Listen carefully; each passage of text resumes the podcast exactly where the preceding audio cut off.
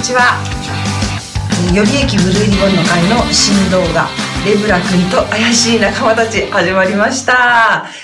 この番組はですね、代表の荒木和弘さんと、予備役ブルーリボンの会の幹事長になりました桂木奈美でお送りしていく新動画なんですが、まず荒木さん、ご挨拶をお願いします。はい、よろしくお願いします。ということで、薩摩太将に引き続きまして、今度はとりあえず我々2人と、それから時々ゲストを入れながら、いろんなことをやっていきたいと思います。はい、こちらが一緒に参加です。ですね。はい。はい、で、今この場所は秘密の場所にある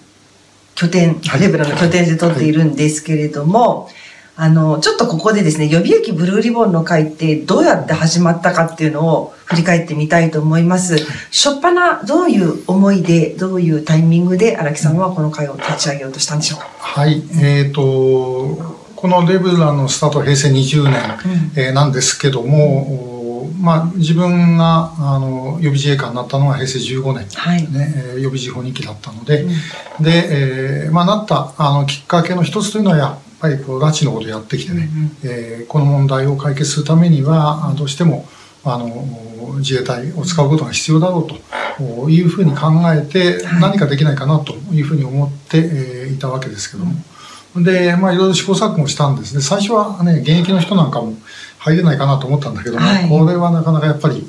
難しくて、確かにね、政治的な活動はもう厳しくチェックされちゃいますからね。で、いろいろやってるうちに、じゃあ予備自衛官と元自衛官でね、やろうという話に、なってスタートしたのが、平成20年の6月ですが、はい、12年前ですね。で、桂木さんもその時からのメンバーなんだけども、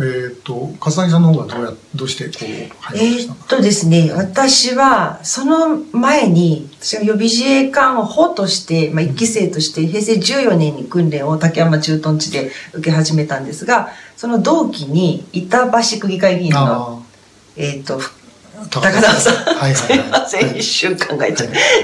高澤さんがいらっしゃって、神職の資格も持ってるし、で、区議会議員やってて、で、その訓練の最中に結構熱くいろんな話をされる方だったんですね。ですごいなこの人と思ってた高澤さんから荒木さんを2年目ぐらいに紹介されまして、それをきっかけに調査官がやってる潮風でアナウンスを担当させていただくようになったんですよね。で、それで、荒木さんおよび調査会とご縁ができていた中で、やっぱり私もね、せっかく拉致問題に取り組むからには、本来一番関わるべきである自衛隊の関係者で、こういう会があったらいいなと思ってた時だったので、ちょっと、本当ありがたくお誘いに乗らせていただいた感じですね。おかげで不幸になっちゃったわけですね。何をおっしゃいますか。そんな風にしてね、始まって試行錯誤ですけども、さっきもこれ始める前に、そもそもね、いつ設立したんだろうつって、2人でいくら考えてもなかなか出てこなくて、そうなんですよ、資料をひっくり返してやっと出てきたという、いい加減な2人でした。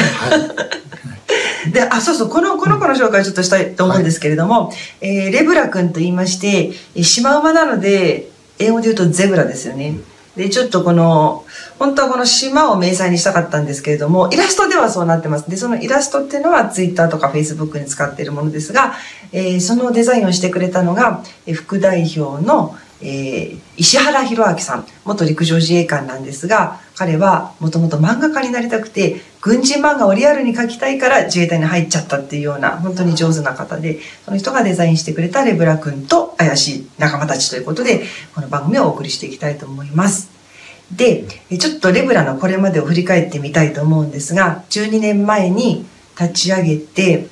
いろんなことをしてきましたね。シンポジウムをメインに、やっぱり私たちらしかったのはシミュレーションかなって思うんですが、1回目はどこでやったんでしたっけ。最初は新潟ですね。新潟の海岸でね、やりました。またこれからこの番組の中で時々昔の映像をね、ご覧いただいてない方がほとんどだと思うんで、で、そうですね、ぜひ見ていただきたいと思います。うん、やっていきましょう。あの時はやっぱりこう私たちならではレブラでしかできないことって何かなって考えて、うん、せっかくね陸海の特殊部隊出身者が、うん、指揮官たちがいるということもあって彼らに工作員の立場からこの拉致問題を見たらどう見えるかっていうことを、まあ、実証するために結構大掛かりにね船も借りたりとかしてやったんですよね。うん、はい、でその後また横浜の方でももう一回シミュレーションしましたし、あとはシンポジウム講演会などは元北朝鮮軍の将校であった人に出ていただいたりとかもしましたね。うん、まあ、考えてみたら結構ね、うん、いろいろやりました。そうなんですよ。はい、まあでもただ、まあ、あの肝心要の救出ができてない、ね、そこがもう本当に悔しいし悩ましいし、どうしていったらいいんだろうっていうことで、やっぱりこう裾野を広げる。この拉致問題についてこれまで関心のなかった方にもこう仲間になっていただきたいなっていう思いからこの番組を始めた次第です。2本目はですね、ちょっと荒木さんの柔らかい面も取っていきたいと思いますので、引き続きご覧ください。本日はありがとうございました。